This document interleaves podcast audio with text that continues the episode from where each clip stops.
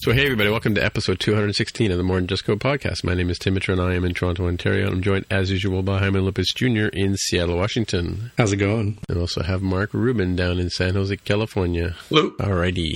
So, what do we got uh, for Ask Mask TJC there, Jaime? We've got a couple from Paul Wilkinson, a friend of the show at Paul Wilco, who uh, is talking about the eSIM stuff that we were mentioning. Um, Yeah. He says here in the first tweet that eSIM is a carrier thing, not an Apple thing. As yet, none of the three Australian mobile networks support it for phones, but all three do for the Apple Watch. I expect they are Oh, working really? on it, which is kind of an interesting thing that they would do it for the watch and not necessarily for the phones. I wonder what the, the holdup is there. Um, the second tweet that's uh, somewhat related there is that uh, Australian retail prices include our 10% sales tax. Once you remove the tax, the Australian price for a base iPhone 10s comes out at about uh, US uh, 1046, about $50 more, but we have a small population and a minimum wage of about US $13, so costs here are higher. Mm, yeah, it's based on my comment. I, might, I'm again, my information may have been old, but I do remember talking to some uh, pals from Australia about the fact that uh, they pay a lot, or and Europe. I think Europe pays a lot for Apple gear as well. But it's good to see. I mean, like you know, and I've mentioned many times before. For some, for some reason,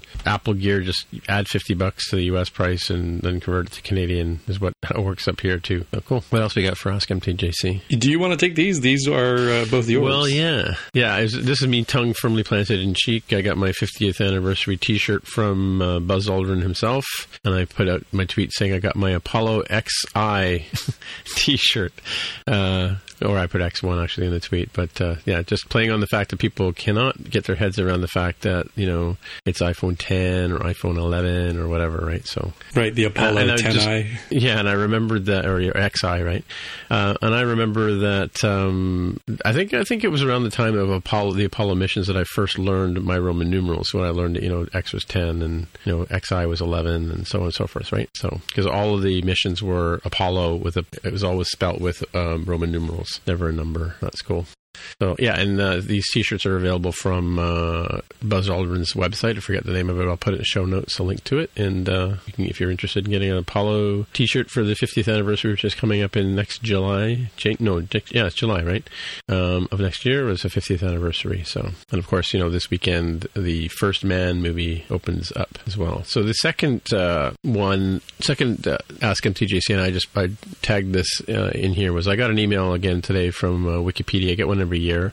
Every year I donate a little bit of money to Wikipedia because I don't know about you guys, but I use Wikipedia all the time, and uh, it's not a place that makes money. They don't have ads and stuff like that. Well, I think they have minimal ads if they have ads at all. But yeah, they need your money to to keep it going. So I'm happy to send you know twenty bucks or fifty bucks or whatever whatever it takes to help support them in their efforts to keep you know our uh, knowledge going.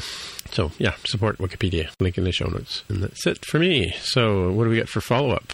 How many you got something here about betas? Yeah, we were talking about the fact that Test Flight now allows you to have betas where you can invite people with something as simple as a link. Right. And people have taken that idea and run with it. So publicbetas.com is, I don't see the about, um, but it's a place where you can add your public beta link. So if you wanted other people to try out your app and get the word out, uh, right at the recording of this show, we have uh, the top three that I see. I assume the top three. They're like uh, on fire here are Mojo, Hackers for Hacker News, and Snapchat has an iOS beta out available. So um, again, I, I those, would. those are not the ones that I see.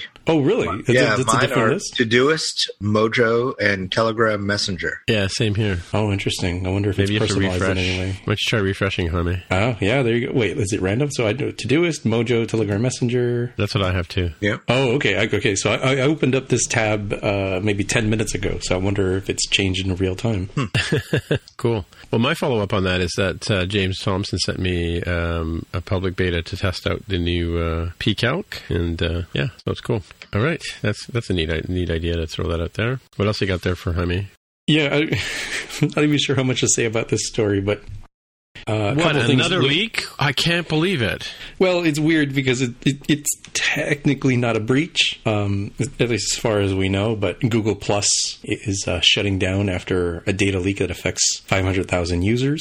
Uh, apparently, Google knew about this for a while and uh, had patched it at some point. Decided to not disclose it because it's sort of a bad time for, for data breaches and, and public relations. If you can think about Equifax and probably Cambridge Analytica related to Facebook, um, they decided not to disclose. As far as they could tell, and granted, the huge caveat is they only keep two weeks of logs. So all they can verify is that within that two week period they looked at, nobody took advantage of this um, Oh, sure. privacy uh, hole here. So they're claiming, well, it wasn't technically a breach because we didn't see any, you know, intrusion. You know, you could leave your door unlocked, and if nobody comes in, you know, you didn't have a robbery. But yeah, okay, but I'd still blame the doorman for not locking the door if he doesn't do it, right? Um, Yeah, yeah. uh, it's sort of a sad end to the Google Plus social network experiment, and, and Google is sort of weirdly slamming it itself by saying, "Oh well, you know, uh, ninety percent of users have sessions that are less than five seconds." Like, well, okay, but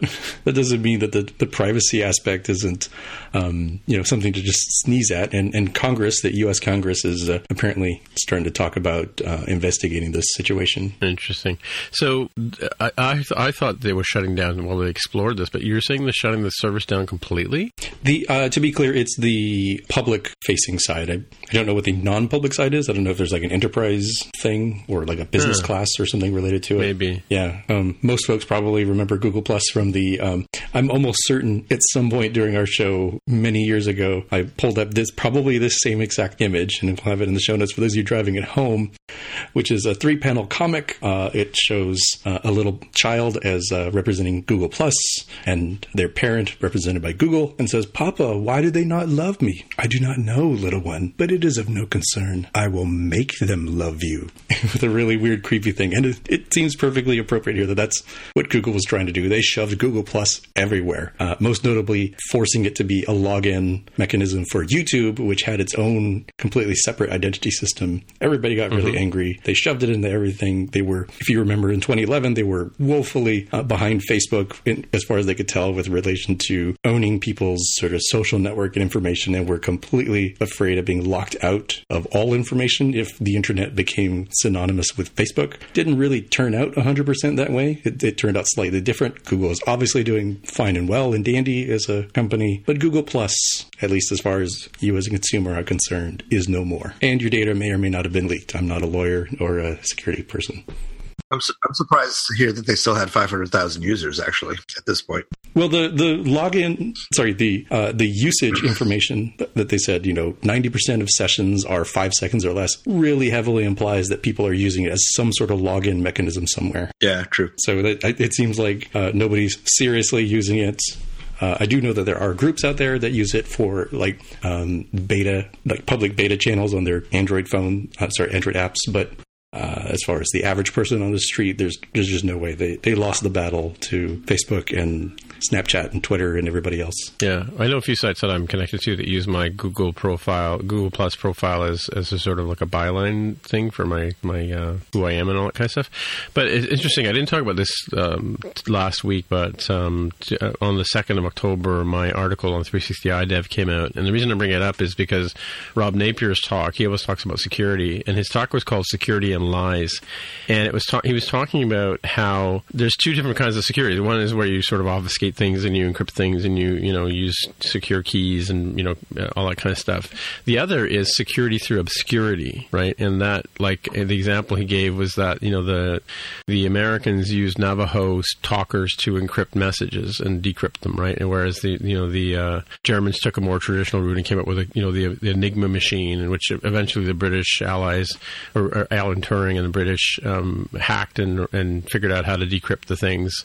But in the entire time that the um, the Navajo talkers were being used by the American Army to encrypt messages, no one ever cracked their code, right? And all it was was just they were talking in their own na- native language, and it was through the obscurity of the language that they were able to keep the data secure. And this kind of sort of sounds like what you were saying with with Google. They kind of knew there was a problem, but they kind of just kept quiet about it. And another example from the talk was the um, manufacturing of, of locks, you know, keys and locks, right? And um, there's been a flaw in keys and locks for for hundred years or more that ever since they were invented um, by Alf- Alfred Charles Hobbs in 1800s.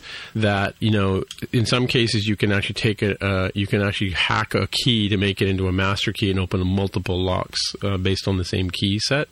Um, and they're they're easily easy to pick, and yet the whole um, the whole uh, lock manufacturing network of people just didn't want people to know about this. So to this day, keys and locks in, in, in most cases are are easily hackable and, and break and they're not secure, right? It's just that they don't publish information on how to, you know, uh, and they're they're saying why are you telling people this, like because it's through this obscurity. So it's kind of sad, sad state of security that it is it is security it is secure in the fact that nobody kind of knows about it, but it's eventually going to catch up with them, right? So well, it's sort of even worse than that. If you go to the hardware store and buy one of those, say a master lock with a key, yeah, uh, you you think that they actually make every single one of those locks has a unique key? No, no way. No, no way. They probably have I don't know a few hundred different keys that they scatter around the, the country, yep. and they're just counting on the fact that no one's going to collect every possible key and and spend the time trying every possible key on your on your lock to try to open it. But but somebody else has the key to your lock, no matter what you get. It's yeah, exactly. Like I remember hear, hearing about people like you could walk up to any if you had a Honda key, you could walk up to mo, you know a Honda, and you know it, chances are you could open that Honda and start the car, right? Which is why they went to to having things like immobilizer chips and stuff like that in in the circuitry to you know to prevent that kind of thing.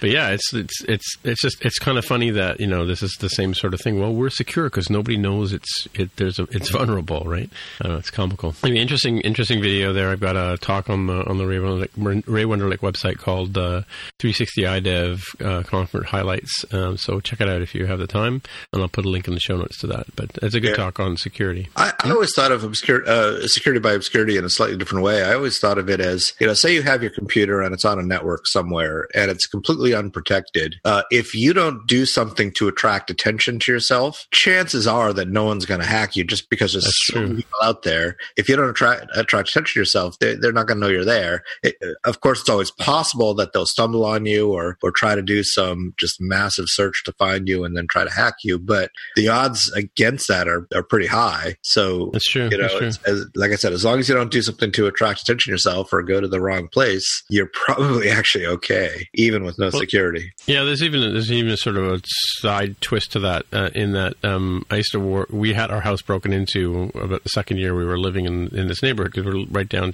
downtown Toronto, and you know, kids. You know, there are little alleyways and stuff like that around the neighborhood where you know kids can hide and take their time to break into a house. But um, so a friend of mine who works in the security industry said, well, the first thing you do is you put security stickers on your windows, right? Mm. Because they're they're less likely to try and break into a house that may have a, a security system than one than one that doesn't have. Yeah, you know. You remember so. a lot of cars used to have a little uh, just a little flashing LED that did absolutely yeah. nothing except yep. except that it wasn't actually an alarm, but people would think that maybe that's an alarm, so I better not mess with this car because there's a, another car right here that doesn't have a little flashing LED.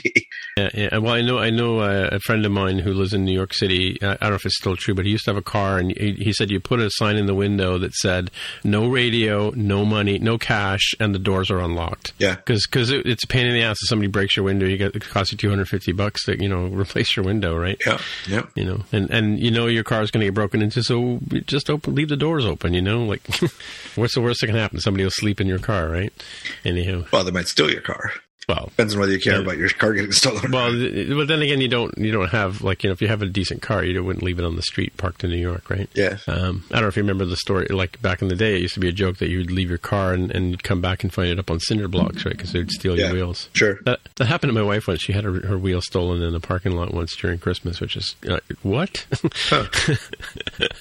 Somebody had a flat or something, you know? Whatever. Security by convenience, I guess. Yeah. All right. So what, what's next? You got? Oh, speaking of Facebook, Jaime. Right right. It's just in line in time for all sorts of goodness related to data privacy questions. Um, Facebook has unveiled its own smart displays, which are very similar to the Amazon Echo Show and competitor from and Apple FaceTime. Yeah, you can imagine them. They're little uh, screen devices that have cameras on them, and you can communicate with or video chat with friends friends and family using Facebook Messenger. They've done some sort of interesting things that they've uh, apparently trained the camera so that it will try to keep your face in focus and in frame, so you don't have to worry about sort of awkwardly framing yourself within the video. Uh, and they show you, you know, you can move around, and it will sort of Hollywood camera style try to pan in on you. And their larger device, the uh, it's like how many inches? Is it 15 inch? Yeah, 15 inch device has a uh, rotatable vertical sort of portrait mode that also can rotate to follow you around a room. They show this person like walking around the kitchen, for example, and it's rotating to keep them in frame, uh, which would be sort of weird in and of itself. But given I think people's uh, sort of opinion on Facebook in general, much uh, much more so nowadays, it seems a little ill advised, and I, I can't yeah. imagine a ton of people clamoring to have this, uh, even though they're uh, 199 and 349 respectively. people will buy it. That's the worst part about it, you know? Yeah. Um, it does, uh, interestingly enough, have sort of its own little assistant system, but also has the Amazon Alexa um, voice assistant on there as well. I don't have a lot of, yeah, I don't have a lot of information on that. It, it is something that Amazon provides as a, like an SDK. I don't know if you have, if it's open or if you have to be like a partner to, to put it on devices, but um, it's, from what I can tell, reasonably close to the full sort of Echo experience.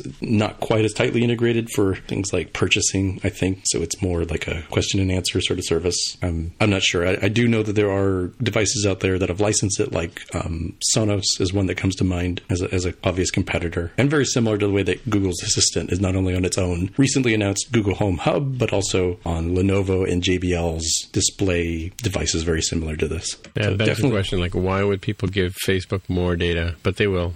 Yeah, the the rumor is that this was supposed to come out last year, and then Cambridge Analytica happened, and Facebook wisely delayed it. I think if it was, as I've mentioned many times on the show over the years, if I had a consultancy that, you know, I charge $10,000 per hour and companies can just ask me, like, hey, do you think this is a good idea? Should we do this? And I could just say yes or no.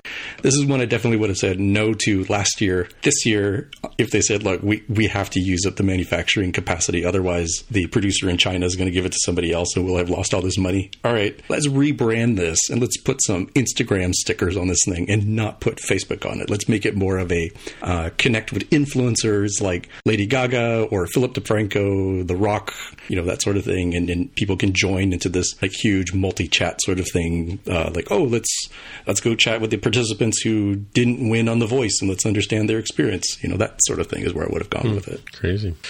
All right.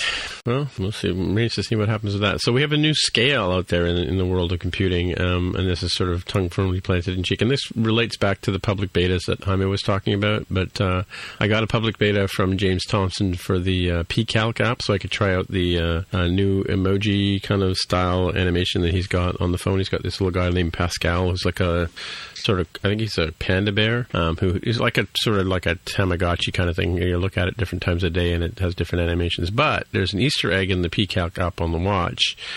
If you go into the if you type in 42 on the calculator and you click and you press and you force press on the screen and go to info, uh, you get like a, a 42 circle like a, uh, like an icon and you can spin it by swiping back and forth on your um, on your uh, display, and, and it, it, animates really quickly. It's if you sort of put it in there, sort of a test to, to, test the speed of the animation on the Apple Watch. This is for the Series Four watch, and there's a button in the corner that if you press the button, you can get up to hundred bananas falling on the shield uh, that you've uh, been spinning, and uh, it's a pretty quick animation. And I think you just did it again as a sort of uh, proof of concept to show that um, you know you how quickly you can generate hundred bananas and have them fall with gravity on onto the, the bottom of the screen. Um, so yeah, so I'm proposing that we have a new scale of performance and how many bananas you can have fall on something, you know, in terms of processor performance. So there you go, bananas. Well, if you're going to propose that, you have to write the test bench. Shocker, the iPhone 10s is better than the Mac Pro at producing bananas. how do I how do I write that test bench? Start start learning uh, SceneKit. Oh, Scene Kit. yeah, yeah. All right, okay. Well, I already know a bit about SceneKit. Anyway, moving on to more follow up. So last week again, we talked about Saqib uh, uh, Shaikh. Shaikh is his name. Um, he was interviewed on Spark on CBC Radio on uh, Sunday's show. So I've put a link to the uh, interview here. Uh, you can listen to and hear more uh, from the speaker's mouth himself. he's the he says the title of the show is I, I, made the app that I wanted, and he basically it's it's using AI to describe the world to him, which he can't see because he's visually impaired, completely blind. Um, but yeah, so he built this app to, using Microsoft technology. Works. is an engineer at Microsoft, and uh, so just an article here, interview by him.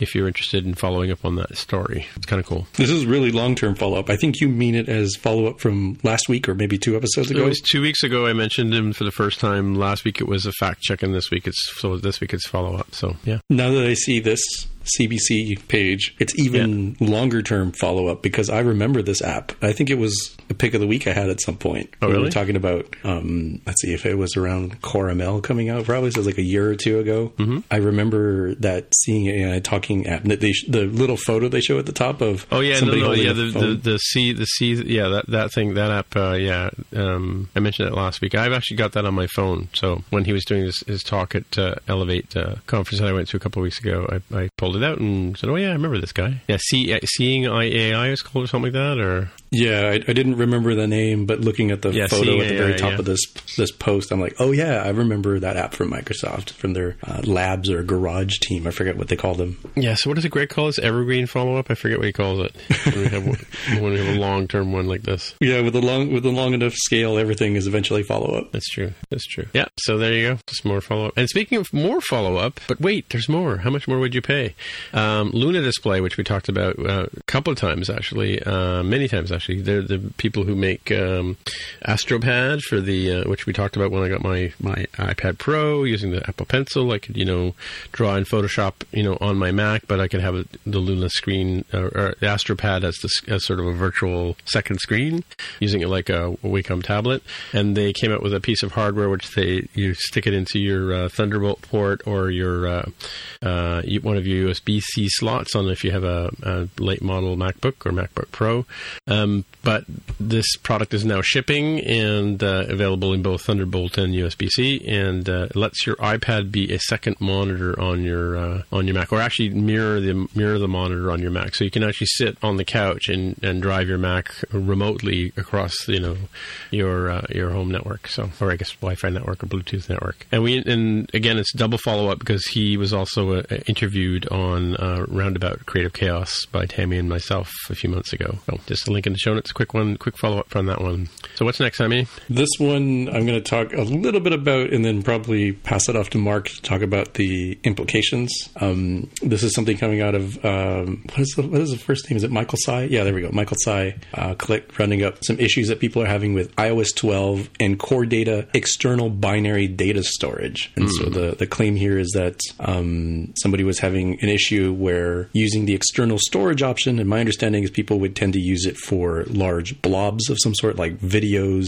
and images that you wouldn't necessarily want to store in the database itself within core data to uh, for performance reasons, but you would have it referenced separately so it could be pulled up when you use core data as you do every day. Um, apparently, the information would get corrupted or go missing on every second save of the context, which is like a huge issue that people are, are wrestling with right now. And there's several links wrapped up into this one report. So something to know about for sure. Yeah, this is pretty bad. I haven't been hit by this myself because I'm not using external binary data storage, but uh, I could easily see it hurting a, a, lot of people. I mean, so it's it's a pretty typical thing to do if you you deal with photos or videos or whatever uh, to keep a, a reference uh, to to your binary data in your core data database or your SQL database, and then just you look up the reference and and use that as a say a URL to to open your file. Uh, and in theory, core data makes it much much easier to do that than it would normally be uh, with this external binary data storage. It, it, basically gives you a record that stores the, stores this uh, this this uh, this link to your data, uh, but does it transparently. So you you give core data your your data, and it puts it somewhere and uh, keeps the reference internally. So if you look up your your object, you just you get your your binary data back without having to get the reference and then load it yourself. So it seems seems like it would be an incredibly convenient and useful thing to do. Uh, but if it does this, if it loses the data, that's that's pretty bad. And apparently, it's not as it's not as uh, simple as you know. It's just the the reference is getting broken and and the data is still there in your disk. Uh, from from what I've been reading, it's the data itself is actually getting corrupted, which is which is awful. So if you're if you have a say a photo storage app where you're just keeping people's photos and this happens, then you know their photos are, are just gone. Pretty bad. So I, have never actually used it myself, even though I've done this type of app, uh, mainly because I just never never was able to get it working in a in a satisfactory way. Uh, you know, I would always kind of write my own to do the to do the lookups in the way I just described, and I I guess I uh, I was lucky that I didn't do that. So, Jaime, do you know if this is fixed in that 1201 update you're talking about? I have no idea. It's um, that's a really good question. As I'm looking at some of the updates since I uh, first read this article, it looks like some folks, like uh, Colin Cornaby, is saying that um, his team has tried reproducing it in their own apps and they can't. They're not saying it doesn't exist, but that for some reason they can't reproduce it in their apps. Um, let me take a look at this article and my own little local update. I don't see anything listed here in the update, nor did I find it in the article. So it's a really good question. It might be one of those things that sort of get shadow updates uh, related to this. Like maybe they end up closing a radar uh, on Open Radar or something. So what's the state of the uh, developer community there, Jaime? This was a nifty link from JetBrains, the maker of all sorts of IDEs, um, including AppCode, the alternative to Xcode that a lot of folks like to use. Um, if you know folks that use Android Studio, they're, they're mm-hmm. the makers of that. Um, they've got this survey here that was um, apparently shown to developers who chose Swift or Objective C as their uh, one of their three primary programming languages. We got nifty charts talking about um, Swift and Objective C usage, such as Swift only, Objective C only, or a combined Swift and Objective C. And at least for this audience, it was about 54% Swift only, um, 30% Objective C only, and the remainder of 16% Swift and Objective C combined, which is sort of an interesting number to get to. Kind of no surprise, Apple platforms that are being developed for iOS is uh, king of the mountain. Um, people also develop for the Mac to a lesser degree, WatchOS, and tvOS rounding out things. There's probably some other stats that are interesting out there. Like it seems like people are staying relatively up to date with Swift. Um, 4.1 is 44% of the versions that are being used. 4 is 39%, and then some folks sort of uh, lagging behind at uh, 10 and 7% for Swift 3.1 and 3. And there's some other things. Uh, you can check out the link in the show notes. Um, I don't know if you guys had a chance to look at this and see if there's any interesting, like, holy smokes, that didn't that didn't uh, come to mind as something that people would do. Yeah, one thing that kind of surprised me was, and now I'm trying to find it in here. I said earlier. Uh, the numbers on how many people were using combined either Swift or Objective or Objective C and C type solutions, hmm. and uh, it was a pretty high number. Now I can't seem to find it, uh, but it's in here somewhere, and it, it, was much higher than expected. And but I, Oh, I see. It's not a chart. It's actually a gray bar. Yeah, 36 percent of Swift developers have C code or libs in their projects. Is that one? Yeah, I thought there was uh, I thought there was more info, but, but yeah, okay. So that, yeah, yeah. So I see that. Yeah, yeah. So I, I kind of wonder if the audience here is a bit self-selecting. So this is this was a, a poll of people who are users of of uh, JetBrains tools, I think, or or at least they're on some type of JetBrains mailing list or or or, mm-hmm. or whatever. Uh, and uh, you know, I know that at my company, for example, a lot of people use CLion, which is their C IDE. Uh, right. So, so I, I kind of suspect that they're self-selecting the user base to to make those numbers higher. Not, I, I'm not. I don't mean to imply that they're. I don't mean to imply that they're picking the picking the users. I, I just mean that the the people who chose to respond to the survey are more likely to be the ones who are using uh, cross-platform tools because they're already JetBrains customers, if you follow mm. what I'm saying. Uh, So pro- I think a lot of the, the pure iOS developers who are doing everything in Swift or everything in Objective C, they don't have really a whole lot of use for the tools that JetBrains is making. So they wouldn't be likely to show up in this survey. So, so I would, I,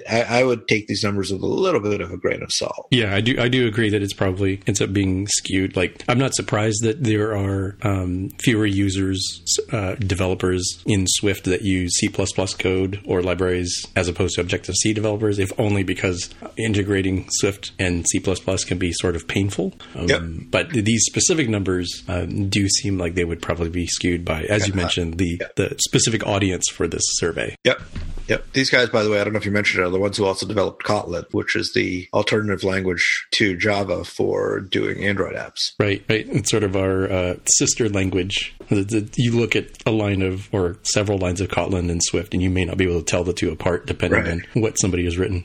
Yeah. So there was an interesting thing. I don't know if you guys saw this at all, but I, I started seeing signs of of uh, uh, this first article that came. These the next three articles are, are related. Um, that Apple was Apple was telling Congress that it found no signs of, of a hacking attack. So I started looking into it, and I found that there was an article on Bloomberg which talks about the big hack, as they call it, and and there are tons of stories, that, tons of websites and things like that picked up on this story, and I kind of wonder if it's kind of a fake news story or it's been blown out of proportion. But they're claiming that Chinese manufacturers have put a tiny chip onto most um, um, motherboards that give them a back door into those motherboards or those boards, like whether it's the networking equipment or server boards or that kind of stuff, right? Um, and so, but what caught my eye was was this this sort of re, um, rebuttal to the thing, and and this uh, just the other day I found an article uh, actually from Apple's newsroom where they claimed that um, they were like according to uh, the Bloomberg Bloomberg article, you know, people at Apple were were feeding information to Bloomberg, and you know, Apple had been investigated by the FBI, and so on and so forth. And so the statement from Apple that came out um, on the fourth talks about how um, they were never contacted. That they have investigated things themselves, and they, they don't have any any bo- of these boards that they, that Bloomberg claims uh, Apple's been using. Um, like one of them is a board made by uh, I forget the, I can't find the name right now, but um, sorry, Supermicro. Supermicro, yeah, that's what it was. Yeah, and uh, they said they don't they don't have those boards in in the equipment that Bloomberg is claiming they do. They haven't been talking to the FBI that that and you know so they were you know unlike Apple they've come out and said that that they're not doing this kind of stuff. Uh, Apple usually keeps this kind of information to themselves, and uh, also a claim that um, Topsy I'm not sure what Topsy is, but Topsy and Siri were on the same bunch of servers, and Apple's saying well Topsy and Siri have never actually been on the same couple same servers at the same time, so I'm not sure what Topsy is, but um, so yeah, it's just sort of uh, um, Apple says here that before they put their, their equipment into practice, they, they keep track of it and they monitor the network com- or the traffic coming in and out to make sure that everything's above board. So uh, kind of surprising that this article came out. And, and uh, like I said, I've, I googled around uh, for the last couple of days checking this out. And, and if you Google, you know, Chinese hack, you know, uh, Apple, um, and there's a couple of other manufacturers are mentioned in here uh, in this original Bloomberg article. Um, there, are, like I said, there are tons of people out there talking about this particular thing. So I don't know if you guys had heard about this at all. Oh yeah, this is, this is huge news mm-hmm, mm-hmm, here. Yeah. Uh, but okay. but as far as I know, it's been pretty thoroughly debunked yeah. that it, that it was false. Uh,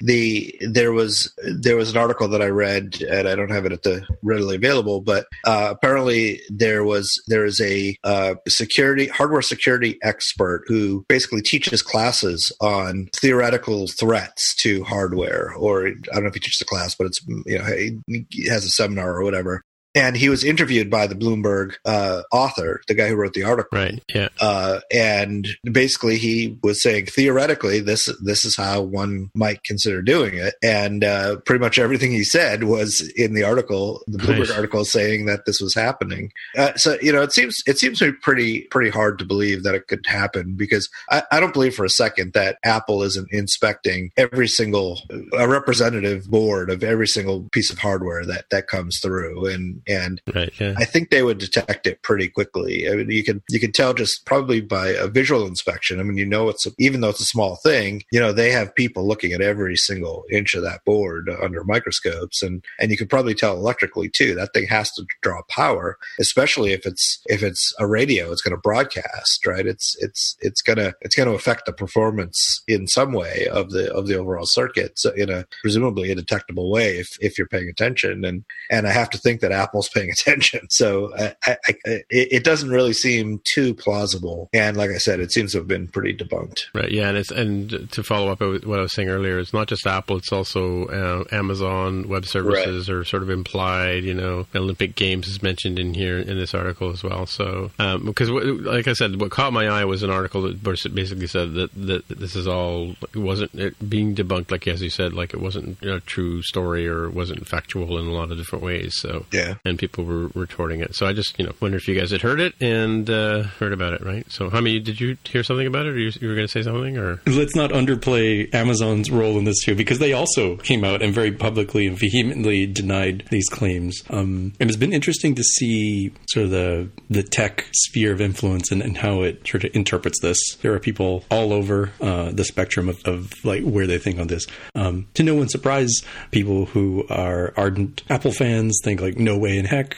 People who are uh, in the journalism or were in a journalist sort of space have been like, well, you know, you know, Bloomberg's a really well respected place, and if they're you know doubling down on this, there must be something to it. And so I, I really don't know what to think. I mean, when I think of the um, what could possibly happen and, and who stands to lose, I'm not a lawyer, I'm not a security expert. I would think, look, for Apple and Amazon, they're having to think about um, potential SEC violations if they say this is not true and it turns out to be, because that impacts uh, investors' ability to deal with things. Um, if they're going to get directly investigated by Congress, they have to tell the truth to Congress. Otherwise, you know, in both those cases, people are probably going to jail if they're doing the wrong thing. So I would say, what's the worst possible thing that could happen to Bloomberg? Eh, multi million dollar lawsuit, whatever. They're more than large enough to deal with that risk. So I think if anybody's uh, not covering their bases appropriately and who has the, the most to gain with the least amount to lose, it's probably Bloomberg. Not to say that they're doing things maliciously. It, it certainly seems, if more information has come out, that somebody wildly misunderstood what was happening and put two things together that shouldn't have been put together and then it made a, a leaping conclusion. And, and I would look at things that have happened to very large, well respected organizations like the New York Times. I forget this this private's name. I want to say it was like Private Lynch, Jessica Lynch, I want to say, uh, right around the uh, the first Gulf War or second Gulf War. Um,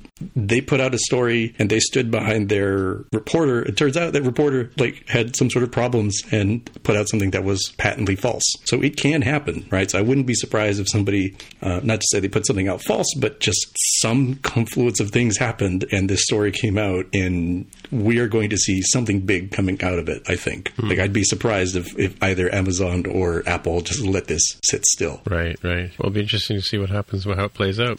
Hmm. Yeah. Cool. All right. Um, so this is a minor one. I'm sure it's maybe it's been fixed by now, but I, I heard that um, some people, I believe Aust- Australia, I almost said Austria.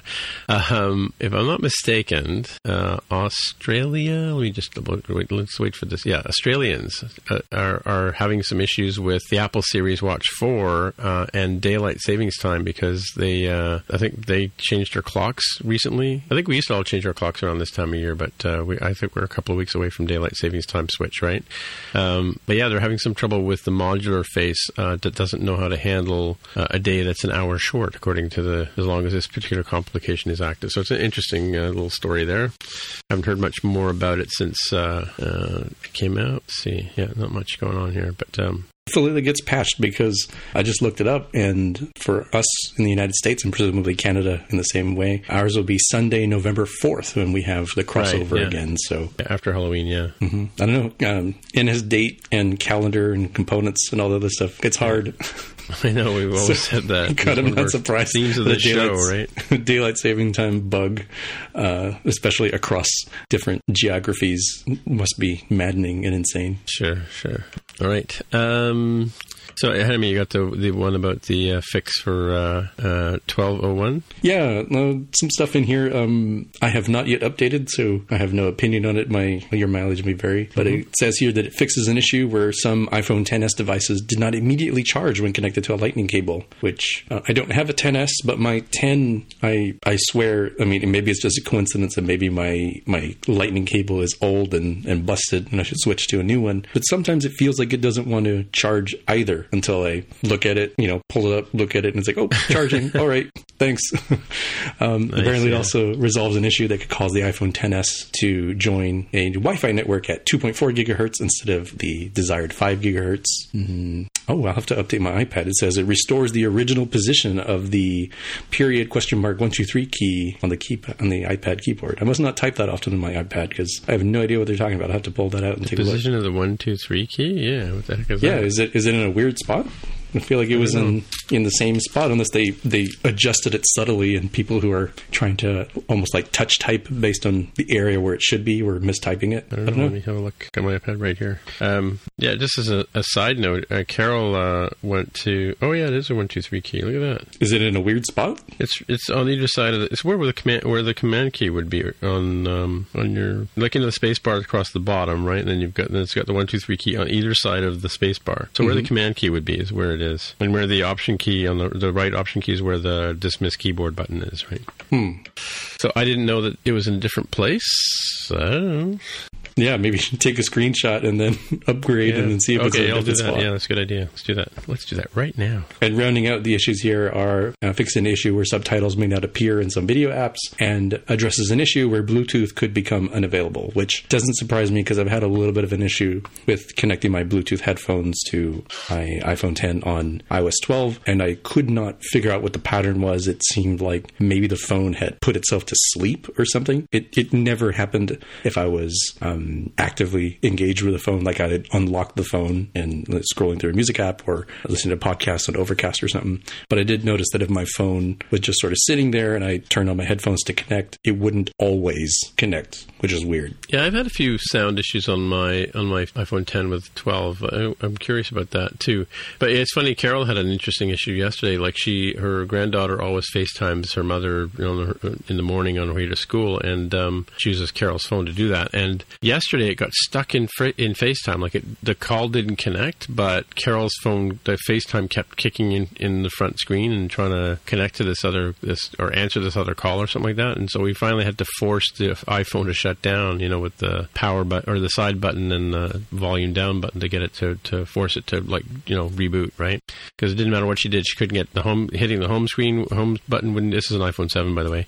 She couldn't get the home button to work or whatever. So interesting to see if that's another bug that hopefully these guys have fixed. Hmm, interesting. Who knows? Who knows? Only Apple knows. Uh, this just just literally just in. Carol just brought this to this story to me just before we started recording, um, and I forgot to put it in the notes, but I just have since done that.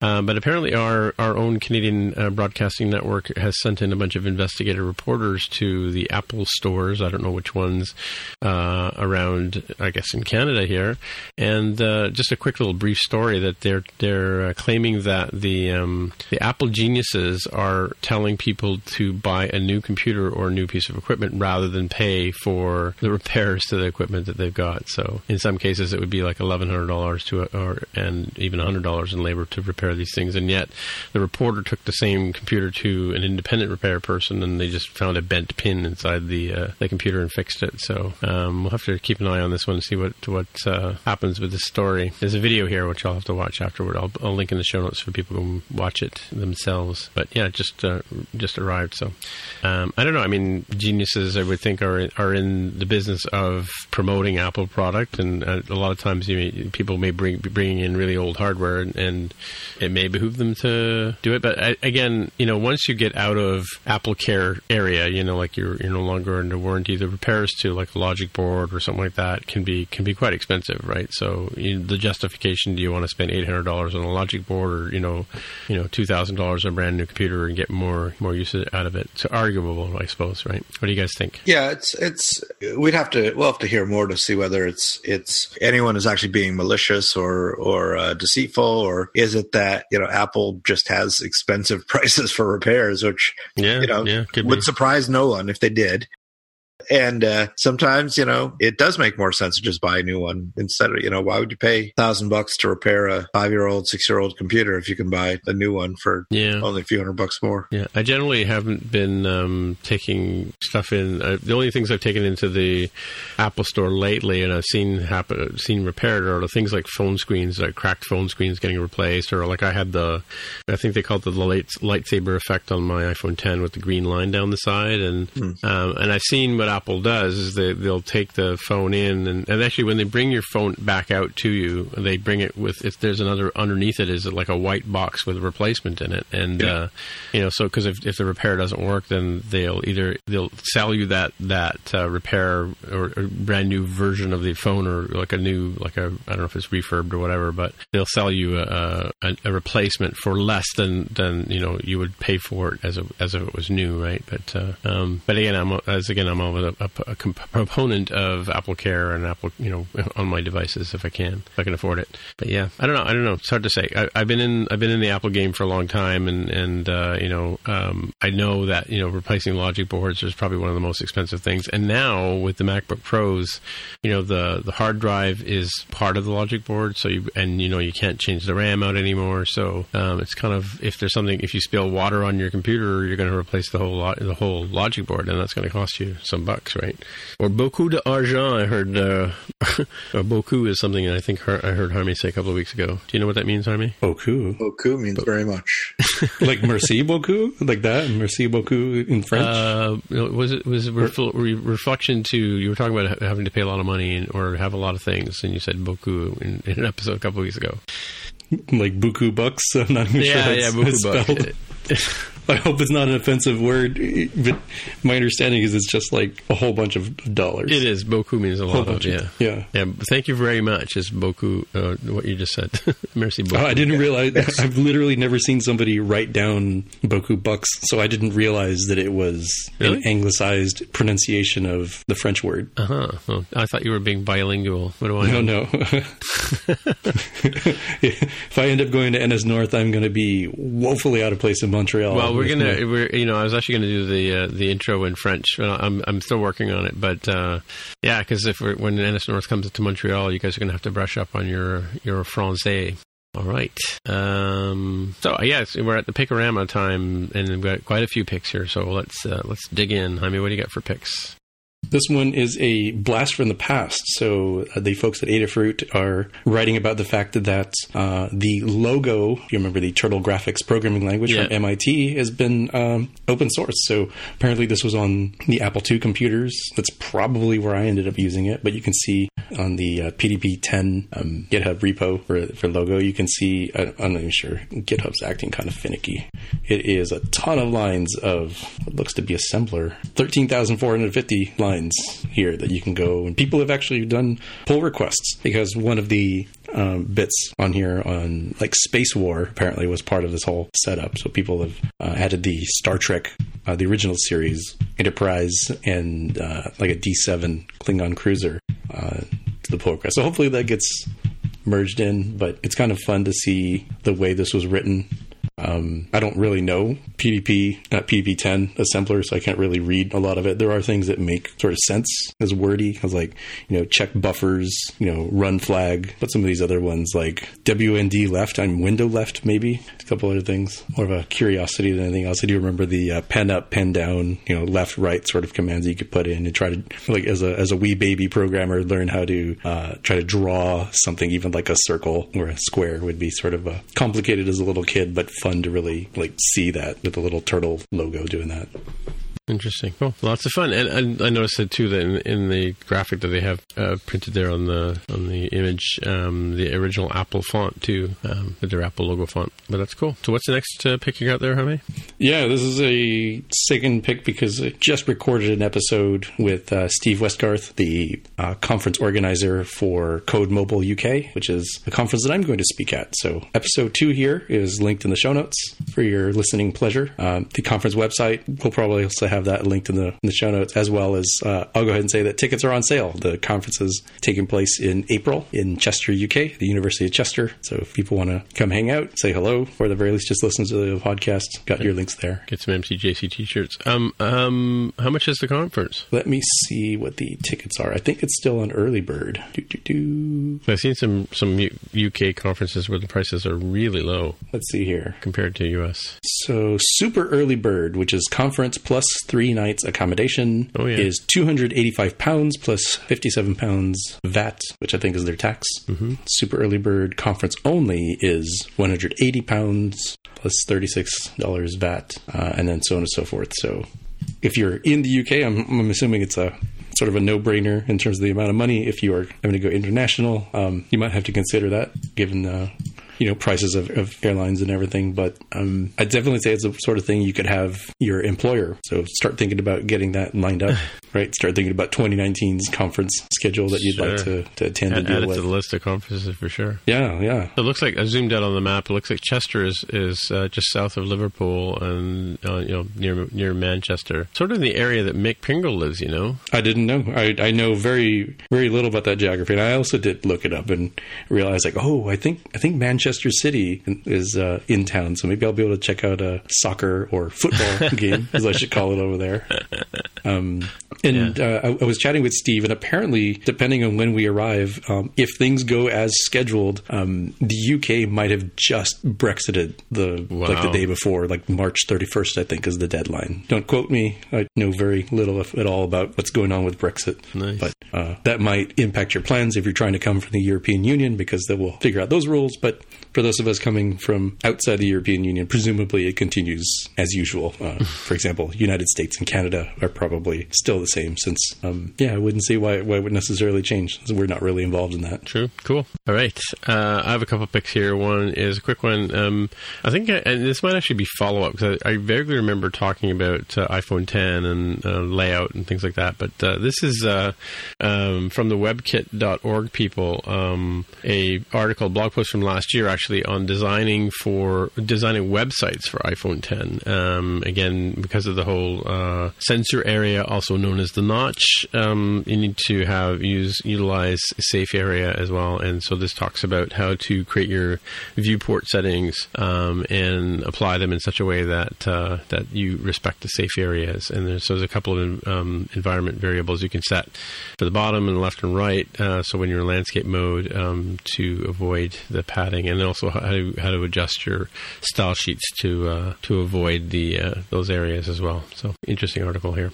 And that's a link in the show notes for peoples. Yeah, that, that can be a little challenging. I was working with a web developer um, on a WebView integration, and it was something that they definitely had to be made aware of. It's like, hey, this is shoved all the way to the wrong spot on the iPhone 10. Let's fire up the simulator to get you set up with that so you can um, figure some of these things out. And I don't know if this link came across my, my list when I was searching for, you know, I'm not a web developer. I, I did that a long time ago. I was like looking for stuff to have and hand over, but like, look, here, do this. This definitely would have been helpful for that situation. So plus one to your, your link. Cool. Right. Yep. Um, my next pick uh, and my final pick of the day. This is uh, I got this from a friend on the Ray Wenderlich team, Darren Ferguson, uh, posted today on our Cool Links page that there is now a REPL for supporting Swift packages. Um, REPL is obviously, as we've talked about in the past, is is part of the Swift language, um, but this is so you can actually um, have a, a dou- you know dash dash REPL R E P L hook on your commands on Swift when you're running it. Um, so if you're dealing with Y, some examples here. They're showing how to use YAML um, examples here, uh, where you know, um, and it will it will let you uh, import uh, frameworks and other things into your um, and use a REPL instead of having to, instead of having to create a throwaway Swift project or a Mac OS project uh, for iOS to, or actually also works on Linux um, to um, support your uh, your ventures in the land of development and testing. So um, also lets you import, also lets you use things like frameworks. So if you're using like Viper or, or HTTP HTTP requests, um, if you want to serialize some JSON, um, you can do that. And if you want to use Apple's uh, framework, uh, JSON serialization to um, deal with the actual uh, input and convert it into something usable for you in Swift, you can do that as well. So this is the new REPL uh, switch in Swift language itself, running on the command line. That's pretty cool because I, I haven't done a ton with the REPL. If I'm being quite honest, I tend to use playgrounds. But um, so funny enough, I looked on Wikipedia to see what exactly does REPL stand for because I completely forgot since we last talked about it, probably in like early days of Swift. It's Read Eval Print Loop (REPL), also known as an interactive top level or language shell, which lets you interactively uh, line by line write code. So I can see now why they had to add specific support for Swift packages to let the REPL be more powerful than it already is. So that's really cool. Cool. So that's that's it. That's my pick. Alrighty. Um, okay. Well, I guess that's it for the week again. So hopefully we'll have something exciting to talk about in the future. Uh, but yeah. So hi, Jaime, if people want to get in touch with you on the interwebs, where will they look? I'm on Twitter as at dev with a hair. Alrighty. And Mark, if people want to get in touch with you, Mark R at smapsoft.com. all right. And as I say every week, my name is Timitra, T I M M I T R A on the Twitter machine, and that's the best way to get a hold of me. Okay. So until next week, we'll say bye bye. Bye. Bye. If you want to find out more about the podcast or see the episode show notes, visit the More Than Just Code website at mtjc.fm. You can get in touch with us on the website or follow us on Twitter at mtjc underscore podcast. If you have feedback or questions, send us a tweet with the hashtag AskMTJC. If you like the show, please consider recommending us to a friend, writing a review on iTunes, or pledging any amount at patreon.com slash mtjc. You can find details on how to help us out on our website at mtjc.fm slash sponsor us. Thanks for listening, and we'll see you next time.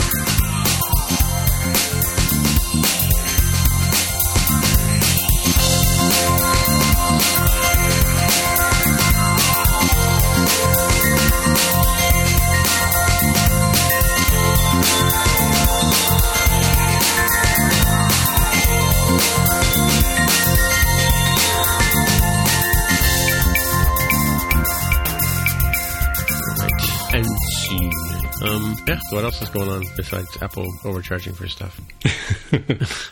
Let's see. What's happened this week? We're having a uh, company retreat next two days. I'm headed up to Napa, which will be kind of fun. So the whole company is going up there. They got a big house. We're all just kind of hanging out Cool. for a couple of days. Kind of kind of fun. Cool. And the Red Sox have advanced to the ALCS. They beat the Yankees. I know you were on the edge of your seat during the game last night. I probably was. I didn't realize it at the time. Yep. Actually, I was enjoying my Pat Metheny concert yesterday. Oh, that's so true. it's, uh, Yeah, yeah. Yeah. And and for all you know, some of the members of uh, the Blue Jays might have been in the in the crowd too because That's true. they weren't playing. That's true.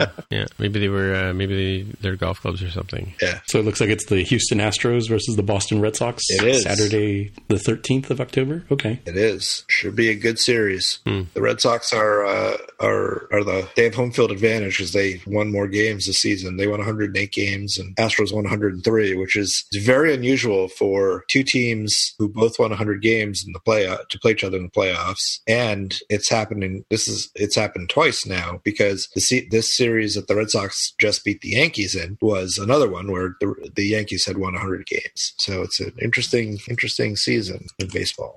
Again, So I see. you guys are falling asleep when I talk about that. But No, I'm, I'm not. I just have to. I just admit I didn't watch the the wild card uh, or the um, uh, division the divisional series either. Yeah. But I'm looking here at the NLCS. The National League has the Dodgers and the Brewers. Right. So putting on my, um, if I was the league, I would absolutely want Boston and LA, the two large markets, East Oh, and sure. West Coast, Yep, to, yep. to make it. I'd be terrified that the Milwaukee Brewers and the Houston Astros would be would be there just for uh, TV ratings purposes. Yeah, yeah. Well, the Astros are kind of a popular team now since they won the World Series last year. But Yeah, I guess they the I guess they get some love. Yeah, the Brewers for, being- sure are a small ta- small market team. Hmm. Yeah, if it had been say the Brewers against Cleveland or something, that would have been not a ratings bonanza. Bonanza.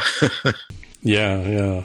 On uh, Spotcast, Tim was talking about hockey, and the only thing I know about hockey is that we might get it in Seattle in 2020. yeah. We're just hoping. Apparently, stuff has happened with the NHL and uh, Seattle. We've got things lined up, but it really just depends on other things. So I'm not getting my hope up yet. That is really a long time follow up there, Jaime. we'll talk about it. We've officially talked about it. So if it ends up on the show Months ago. in 2020, we'll, we'll talk about it. Nice. Yeah. Because I'm sitting there and utterly baffled and confused and and uh, and asking you stuff. Just flipping through some images here on the Comic Con costumes for the New York Comic Con we were talking about. hmm People do some wild stuff, like Yeah. you know, cosplay type stuff used to be. Oh, you know, somebody was sort of good at sewing their own costume together, and now people are 3D printing stuff and using uh, latex professionally and manufacturing pieces that they have to like engineer together with moving parts. It's Yeah. it's amazing. how- Yeah, for sure. Did you see last week's logo on the, on the uh, show? Yeah, was that a 3D printed um, logo? Yeah, I'm trying to I'm trying to prototype a, a, a button design or like a lam- enamel pin design. I was playing around with uh, my 3D software and my printer. Oh, that would be kind of cool. Yeah, of, of course I was playing. I was prototyping it bigger than you know it will be produced, but someday There's some nice looking pins out there. I'm just gonna find out where they where they're getting made. Like the ones that uh, um, Randy Ritchie just did for the Viper show or Vector show. They look like the ones that they were giving away at uh, WWDC. But, you know, because they have the card, right? Oh, yeah. I bet you he was able to ask Apple where they get theirs manufactured. Yeah, no, it was. I think it was done through. That's what I was asking you about Dave Wilkes because that was done um, through his uh, community. Um, I forget what they call themselves, but So I just did a Google search on make pins. yeah, First thing that came up is thestudio.com custom enamel pins. They look pretty good. Yeah, yeah. I got a bunch of names from different people. Just trying to find uh, somebody who'll give me a price on them. They're around two thirty-five or something like that for like a hundred. Hmm, That seems not bad. Yeah, that was still for like a die struck one, right? But I don't know how they make them. So. Yeah, they're probably not hand painted. No. No, I did. I did uh, copper enamel stuff like that in, in high school. So but I'm not planning on making hundred pins. I probably probably could actually. Now that I think about it, Pin, Pinmart has them for a buck a piece. uh, like three quarter inch ones, or printed, or or die struck. Uh, don't know. Die struck. Was it Pinmart? Die struck. Yeah. Well, okay. It's not clear that those are 99 cents each. Right. It depends on the quantity you buy, right? That's that's what I'm finding. Like it'll take us a long time to get rid of um, 100 pins. that's how many stickers I bought last time, right? So yeah, John Wilker gave me the name of the company that he had his done at. I think it was something like that, Kim Pinmart, or I forget what he said, but yeah. And there are some Canadian, you know, Canadian manufacturers who do it as well. So I thought I'd ask them, especially if Jaime's going over to the UK, right? I was thinking, let's see how many how many questionable things we can shove into my bag. yeah. Let's see uh, see what the British think when I uh, when I show up at their door. The gendarmes, yeah. Yep. I mean, I've been podcasting for the last four hours, it seems, or three, yeah, four hours. No, three hours, I guess, right? Let's see, since yeah, since six my time, yeah, with a little little break in between. Yeah. I needed that break too. Anyway, I'll talk to you guys. l- Oh, here's John Wilker. I'll t- guess talk to you guys later. Okay. All right, talk to you later. Bye. Bye. Bye. Bye.